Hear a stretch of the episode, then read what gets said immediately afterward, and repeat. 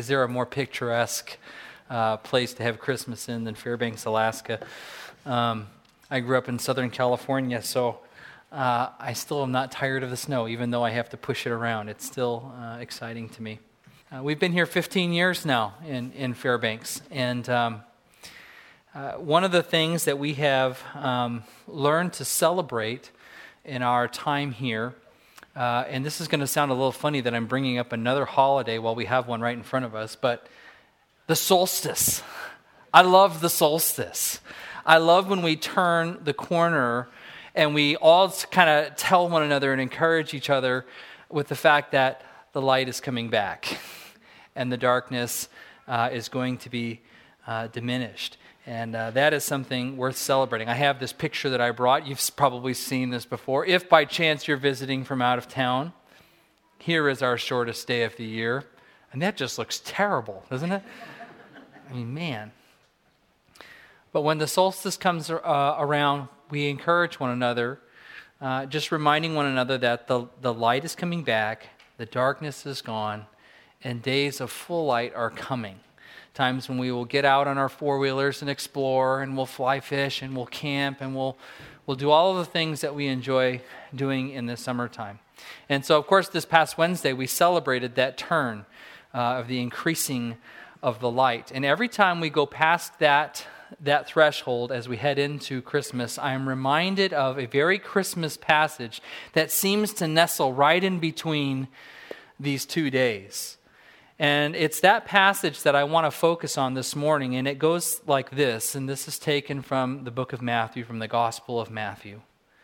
The people living in darkness have seen a great light. On those living in the land of the shadow of death, doesn't that sound like Alaska? a light has dawned. And from that time on, Jesus began to preach, Repent, for the kingdom of heaven has come near. Now, as beautiful as these words are, they're not original to, uh, to Matthew, to our gospel writer here.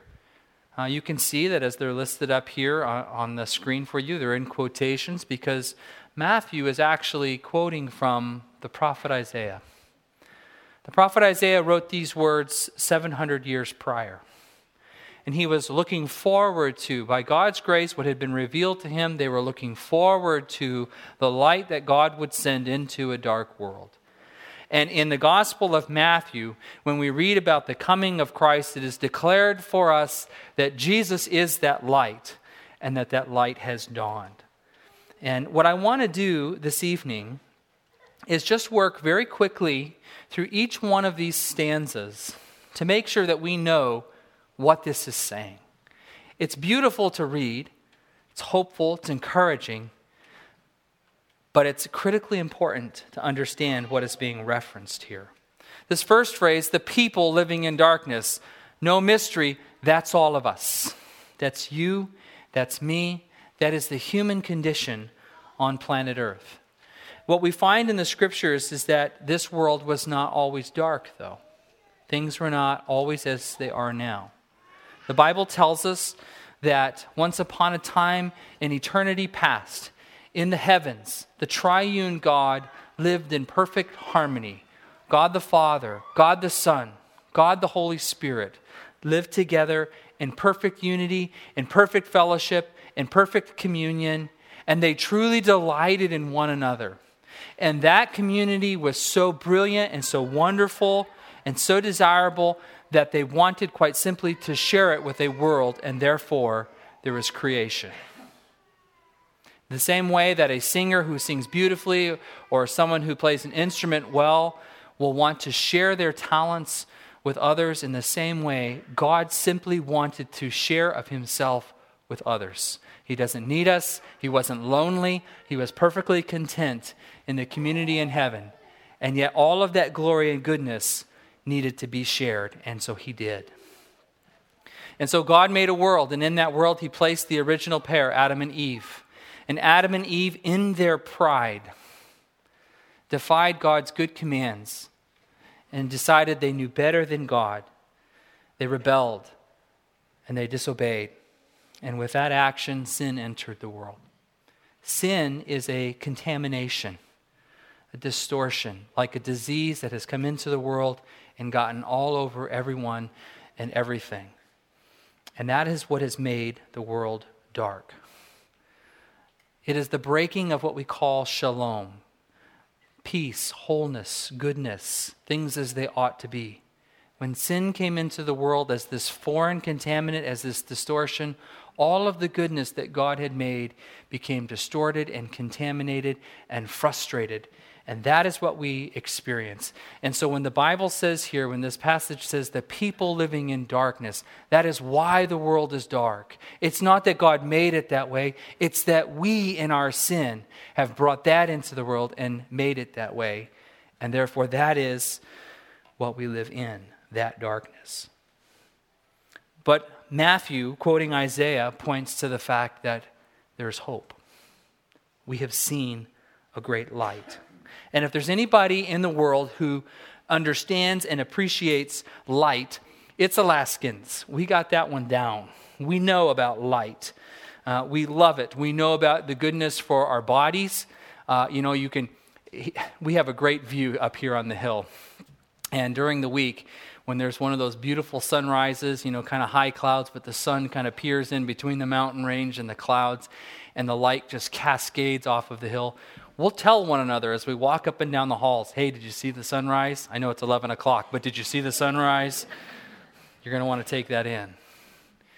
We know of its importance for our health, for our energy, for our bodies. We know the way that it wakes up the dormant, frozen world around us and brings it to life. We know the importance for our emotional health of taking it in. We understand light. And in the physical world, light always dispels darkness. Light always overpowers darkness. You can't bring darkness into a room to overpower the light that's here. The light always wins. We can light one candle in this room and it can be seen and it will dispel the darkness that is here. And so, light is a powerful image that is being utilized here to talk to us about what God has, has done. And again, this isn't just some kind of generic goodness that is being spoken of. It's not just some sort of benevolent humanitarian kind of thing. The light that is being referenced is none other than Jesus Christ. He is the light of the world. And that's what Matthew is picking up on. Even as Isaiah had made the promise that a light would come, Matthew is declaring for us the light has come. The light is here. And it is Jesus as he's introducing him to us in his gospel. The reality is that God, in His love, did not leave us to flounder lost in darkness. He gave light to us. He initiated. He came near. God, who was the offended party in this rebellion in the garden, watching humanity go on with sin after sin after sin, said, I will be the one to reconcile the situation by bringing one into the world who can resolve it. And so he gives his beloved Son. And that takes us to the next stanza. On those living in the land of the shadow of death, a light has dawned. At Christmas time, we, we celebrate the dawning of this light. That God would come, who would leave the abode of heaven and come to earth in the form not just of a human, but of a child, of a needy and dependent infant dependent even on an earthly mom and dad. God Most High would give us a pricely gift. He would give us His own beloved Son. God the Son, who lived in eternity past, in unapproachable light, in holiness and perfection, in goodness, cloaked in the glory of the triune Godhead, would say, I will go to that dark and sinful, rebellious world for their good. It's an incredible condescension of God to come to our need. And so at Christmas time, we celebrate the dawning of this light, that Christ, who is light, can dispel darkness, the darkness of sin that is in our life. And that is exactly what the angels declared when the news was spoken from them in Luke 2:11, "For unto you is born this day in the city of David a savior, who is Christ the Lord.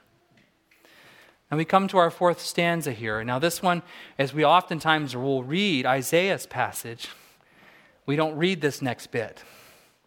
But when we see how the gospel writer picks up the promise and shows its fulfillment in the New Testament era, we see then the words of Jesus that follow immediately after. From that time on, Jesus began to preach, Repent, for the kingdom of heaven has come near.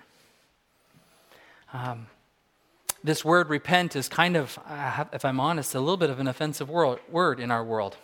Uh, we've heard it, unfortunately, spoken very shrilly from the church on street corners, people wearing sandwich boards and whatnot. And to be frank, it's sometimes embarrassing. But repentance is a good word and a good thing. It is an invitation Repentance means that we turn away from something and towards something else. The invitation that Jesus is giving here is that we would turn away from our sin and our self reliance and our self trust. We would turn away from that and we would turn towards Christ as our Savior. We would recognize the invitation to be a part of the kingdom of God has come. Rebels who have been separated can now be brought back and reconciled to a holy God through Jesus Christ. And through repentance for sin, through repentance for sin, and through faith in Christ, we can actually change our citizenship. There's been a lot of talk about changing citizenship this year in an election year, a lot of veiled threats. Uh, I don't think anybody actually has, but uh, we've heard a lot about that. But Jesus says we can actually change our citizenship from the realm of darkness to the kingdom of the Son. This is what the apostle Paul picks up on in Colossians 1:13. He says, "For he, referring to Jesus, has rescued us from the dominion of darkness and brought us into the kingdom of the Son that he loves." And that is the option that is available to us. But here's the thing. We lay hold of this by faith. We lay hold of this invitation by faith. We start our spiritual life, our restored life with God, through repentance, turning away from sin, and through faith, trusting in Christ as our Savior. Now, I know that I've shared a lot of words already, and your mind is probably already on tomorrow and all the rest. And I also know that pictures are worth a thousand words. I have a picture for you. Actually, I have a, an object picture for you. This, of course, you'll recognize as a gift. And uh, there really is a gift in here, something that I was given earlier this week. Uh, our family celebrates Christmas uh, a couple of days early with our, our family here in town. We gather together and we each draw a name. And my name was drawn by my sister in law. And so in this gift, or in this package, is something that she made for me. Um, so, can I do you mind? Can I open this and show you my gift? You know, you might feel badly because you didn't get me something so nice, but I'll, I'll take a chance.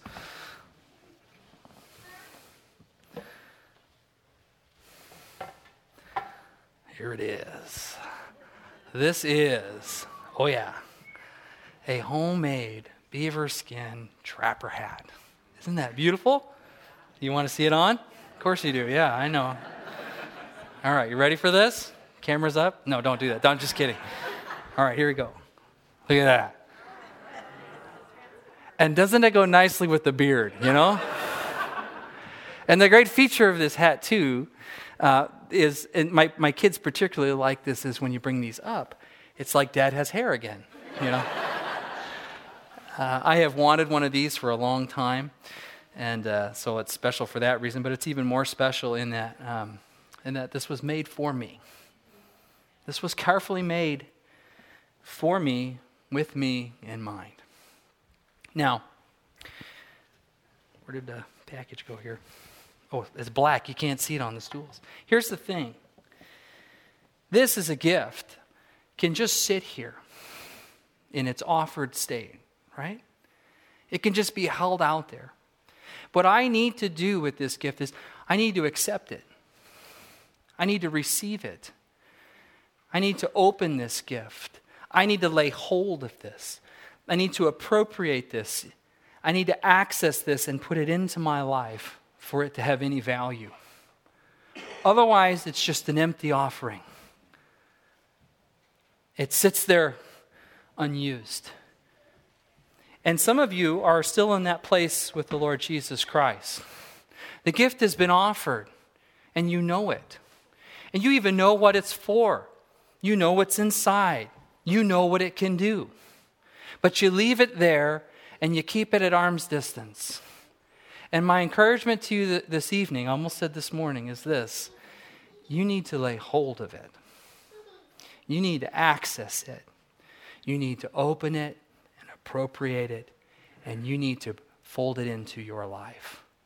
And you do that through repentance and faith. You turn away from sin, which is a distortion and a contamination that you weren't made for and you turn towards Christ in faith and in trust. And when Christ comes into your life, you're a new creature, empowered now for obedience, sealed in the family of God, with not just a empty hope of heaven, but a certainty that you'll be reunited with the Father. This is what is told to us in John 1:12. But to all who did receive him, to those who believed in his name, he gave the right to become children of God, sealed in his family. If you're here this evening, you probably came to sing some wonderful songs and enjoy, hopefully, the, the beautiful light of a candlelight service and be with your friends and family. But maybe you have one other decision to make tonight, and that is to trust in Christ. Now, we are going to go through with our, our service here, and I'm, I'm going to light a candle in just a second. In fact, I'll make my way down here. My hope this evening is that if you have never trusted in Christ as your Savior, that tonight, even in the act of bowing your candle, your unlit candle, to the lit one, that you would see the metaphor unfold, that light has come into the world, that you would bow your own heart and life to it and receive it, and that even where you're sitting in your own heart, you would say, I trust in you. I turn away from sin and I turn towards you, Jesus, my Savior.